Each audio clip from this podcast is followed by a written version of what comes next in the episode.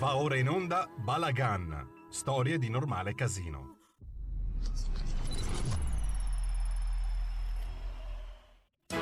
La linea Vittorio Robiati Bendaud. Ciao Vittorio, ben trovato. Ciao carissimo, ben trovato, ben trovati amici radioascoltatori.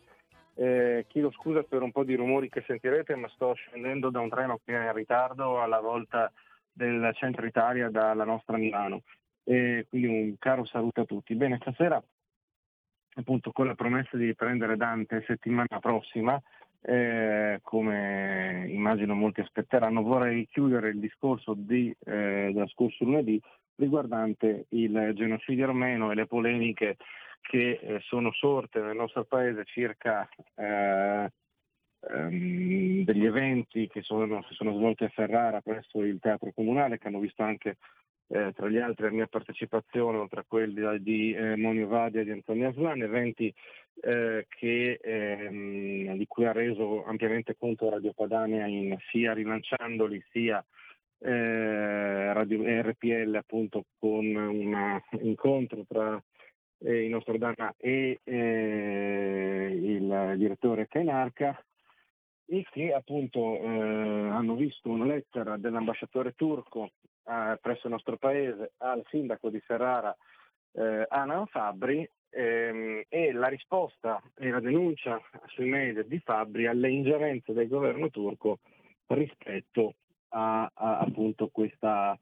eh, pronunciamento, queste iniziative commemoranti il genocidio armeno e ricordo come gli armeni anche il genocidio dei cristiani greci del Ponto contestuale e quello altrettanto contestuale dei, e più nutrito dei cristiani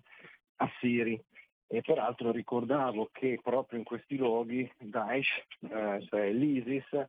eh, non soltanto è infierito, come ricorderete, con vendita di donne nei mercati, eccetera, e marchiate eh, su queste persone eh, eh, recentemente, ma proprio in quelle zone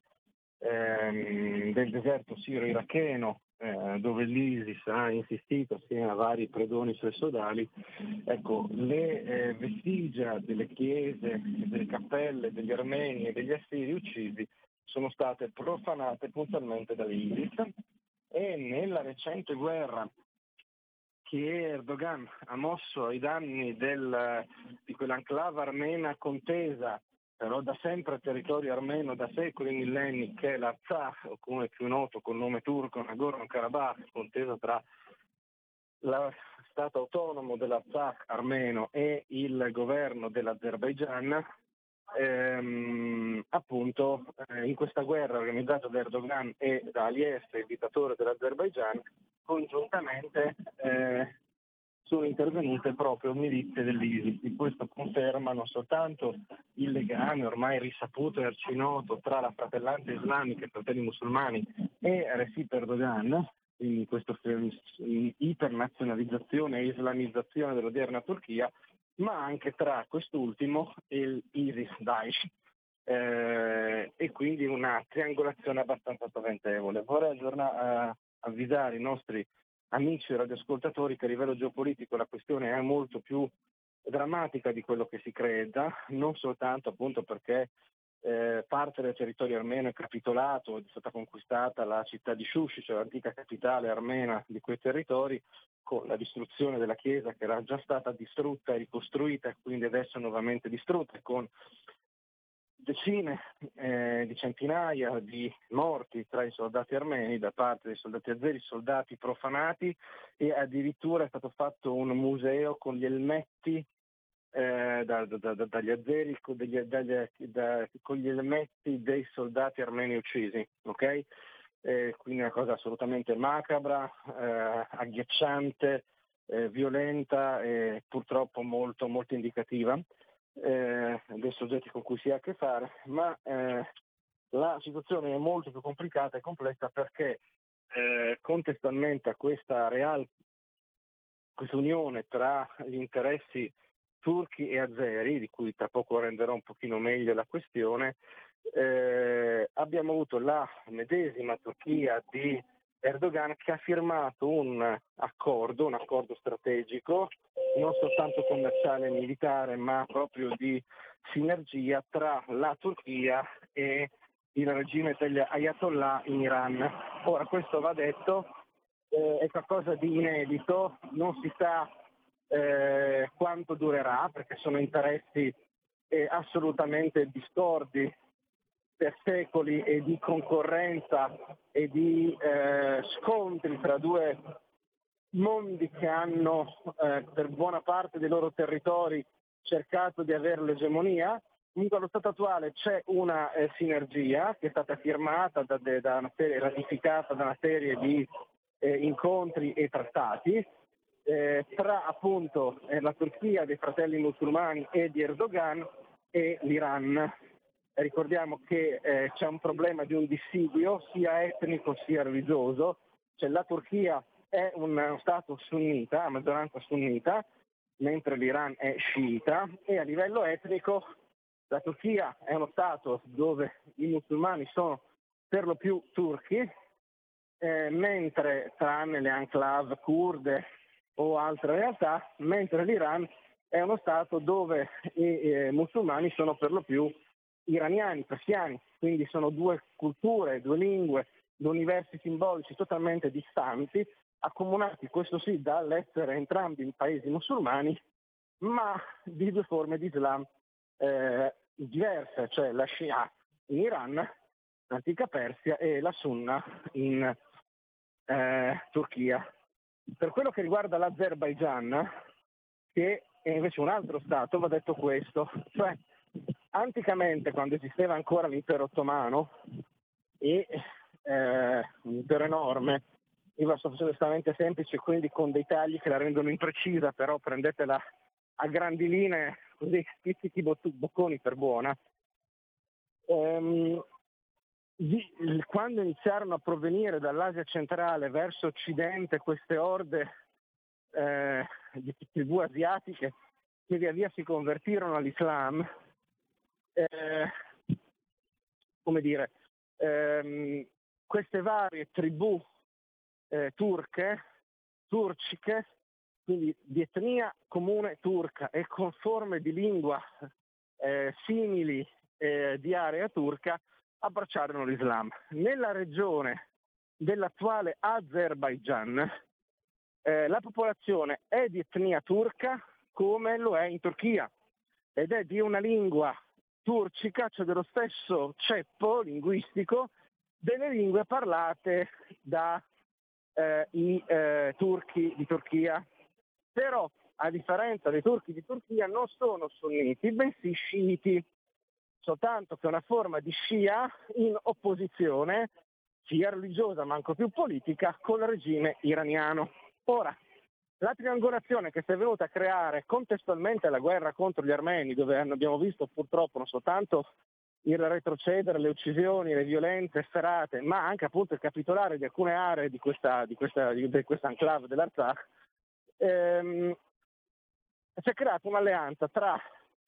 che c'era già diciamo, panturcica, in una forma di neo-ottomanesimo o neoturchismo portata avanti da Erdogan, che però non è più laica ma è islamizzata perché Erdogan è legato ai fratelli musulmani, con una realtà sciita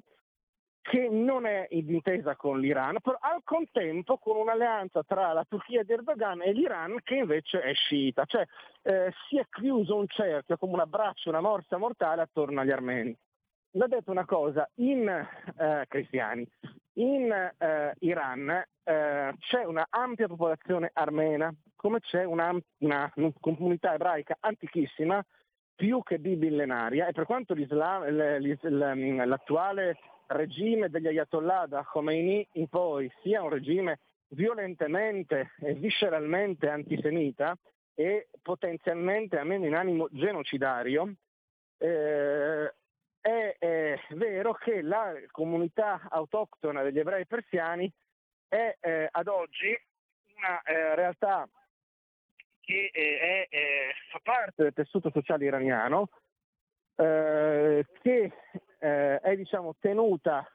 sotto regime dal regime. Una cosa simile si verifica con gli armeni, soltanto che gli armeni sono eh, svari, molti di più, sono alcune eh, centinaia di migliaia di persone, gli armeni, gli ebrei invece sono alcune migliaia di persone,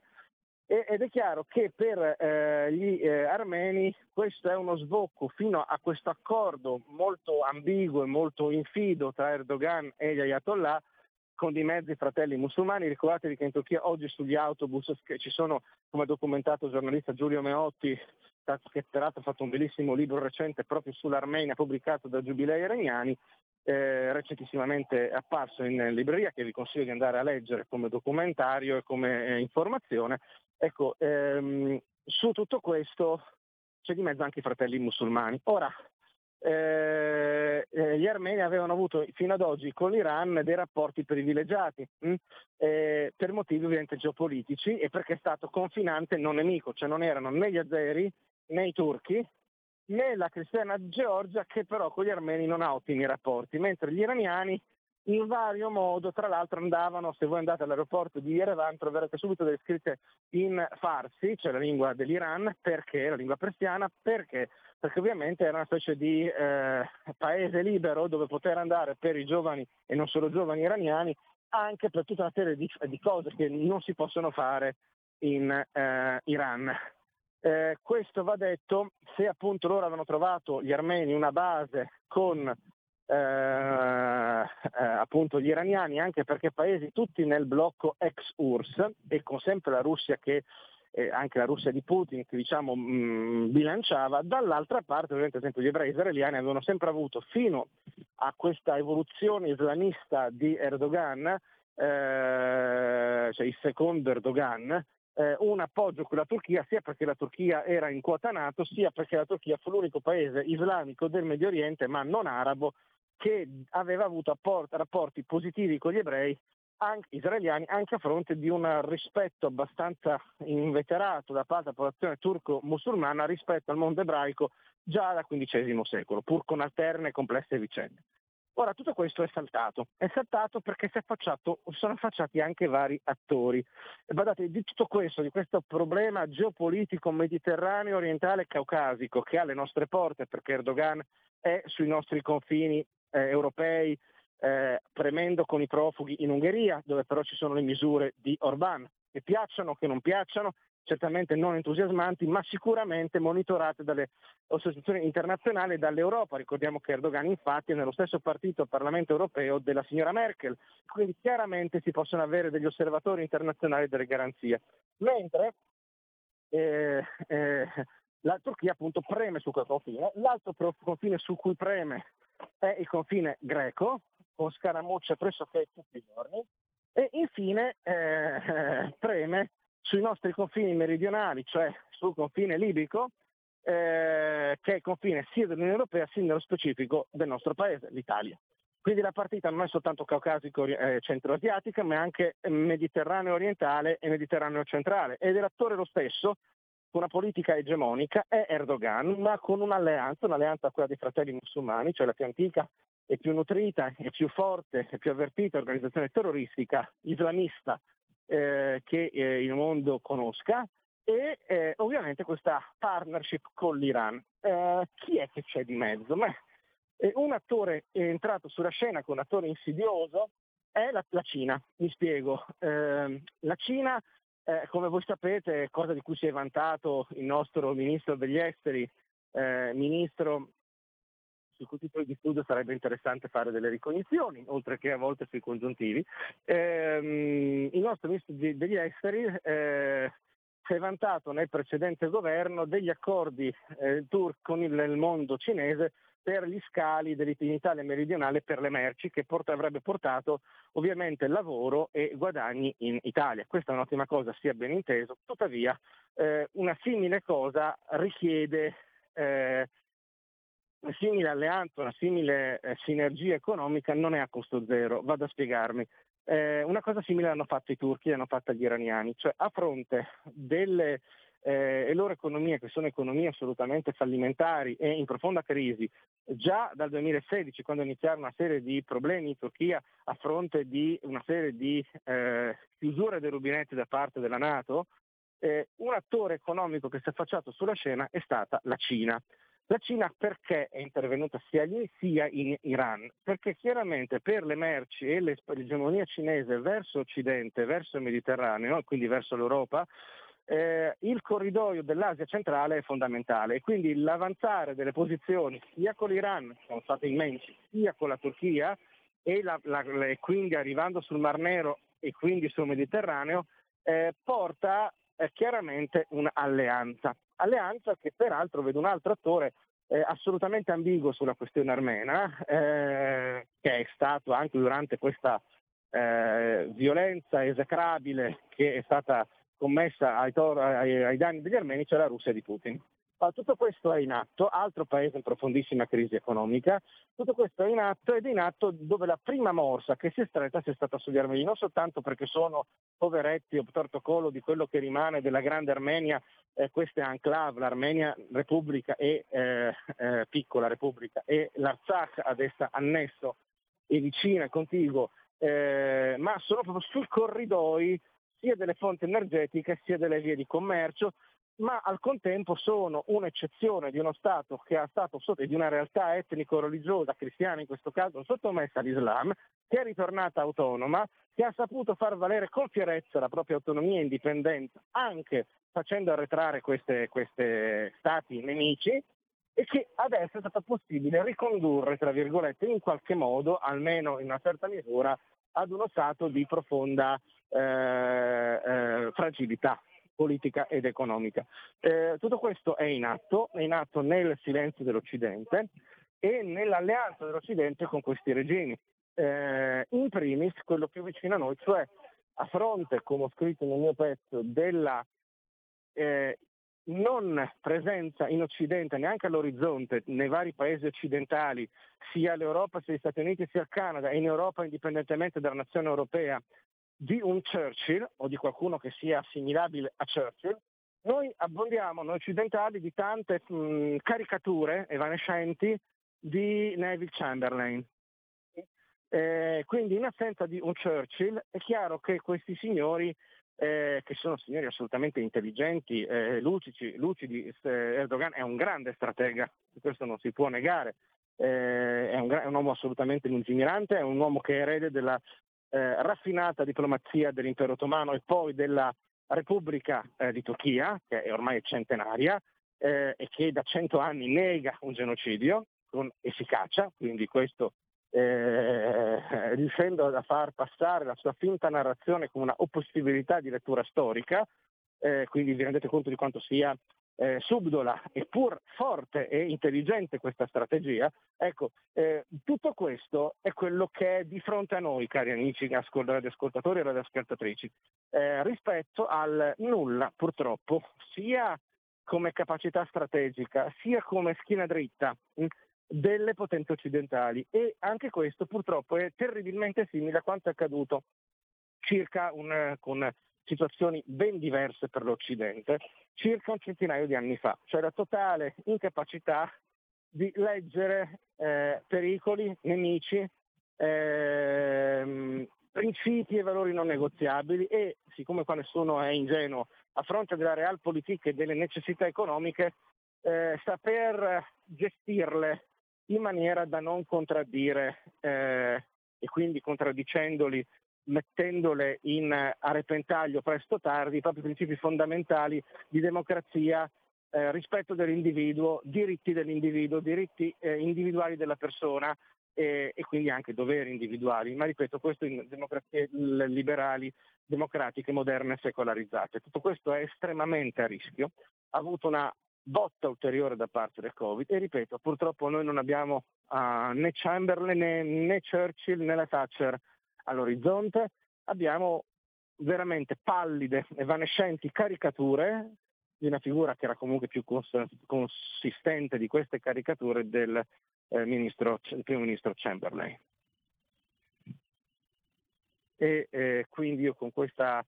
aggiornamento su una questione difficile, dolorosa, complessa che è l'attuale geopolitica che però preme sui nostri confini e che richiede delle risposte politiche, culturali, eh, anche militari sia ben inteso, non in senso eh, offensivo ma quantomeno in senso difensivo di deterrente. Eh, su tutto questo noi abbiamo abbiamo molte difficoltà, molta, molta anche incomprensione, molta ignoranza e a volte una certa dose di pusillanimità. Quindi ben venga quello che ha fatto il sindaco Fabbri a Ferrara, che eh, ringrazio eh, per la sua dignità, la sua fermezza il suo senso dell'onore. E ben venga quello che ha detto eh, il nostro primo ministro, il come è più corretto dire, il presidente del Consiglio Draghi, che ha parlato di dittatore, apertis verbis, ha detto purtroppo nello stesso ehm, nello stesso eh, passaggio che è uno Stato con cui dobbiamo fare i conti che ci serve, perché ci sono delle eh, eh, legami economici fondamentali. Questo però significa anche dire che se ci sono dei legami economici non sono soltanto loro rispetto a noi, ma anche noi rispetto a loro. Quindi possiamo far valere la nostra forza, cosa che evidentemente l'Unione Europea anche per interessi tedeschi e non solo non è stata in grado di far valere per ricondurre entro certi limiti questo individuo che se, essendo un bullo però molto intelligente e stratega, se non è ricondotto entro certi limiti tenderà sempre più a debordare eh, e eh, ritenendo di avere tutti i diritti per farlo. Quindi salutiamo questa discontinuità che c'è stata sia da parte del Presidente del Consiglio sia da parte di eh, Alan Fabri, sindaco di Ferrara, sia da parte, questo va detto, di tutta una destra italiana che, va, che parte da eh, Matteo Salvini, ma non solo, e che raggiunge varie persone e anche taluni a sinistra talvolta che hanno iniziato a eh, Salvini con, va detto da subito con la Turchia e con Erdogan è stato molto chiaro da anni, eh, a capire che questa non è una partita della Lega o della destra o del centrodestra o di una qualsiasi parte politica dentro l'arco e lo spettro parlamentare. Questa è una partita di civiltà su quella che è una cosa che non è negoziabile. C'è lo Stato di diritto, i diritti, il riconoscimento dei diritti e nello specifico la tutela di un popolo che ha partito un genocidio e per cui eh, vale l'imperativo morale delle potenze degli Stati liberi di non permettere che esso possa essere nuovamente e questo è qualcosa su cui riflettere. Per cui continuiamo a documentarci, continuiamo a resistere e continuiamo a fare controinformazione. Grazie amici e buona serata. Avete ascoltato Balagan, storie di normale casino.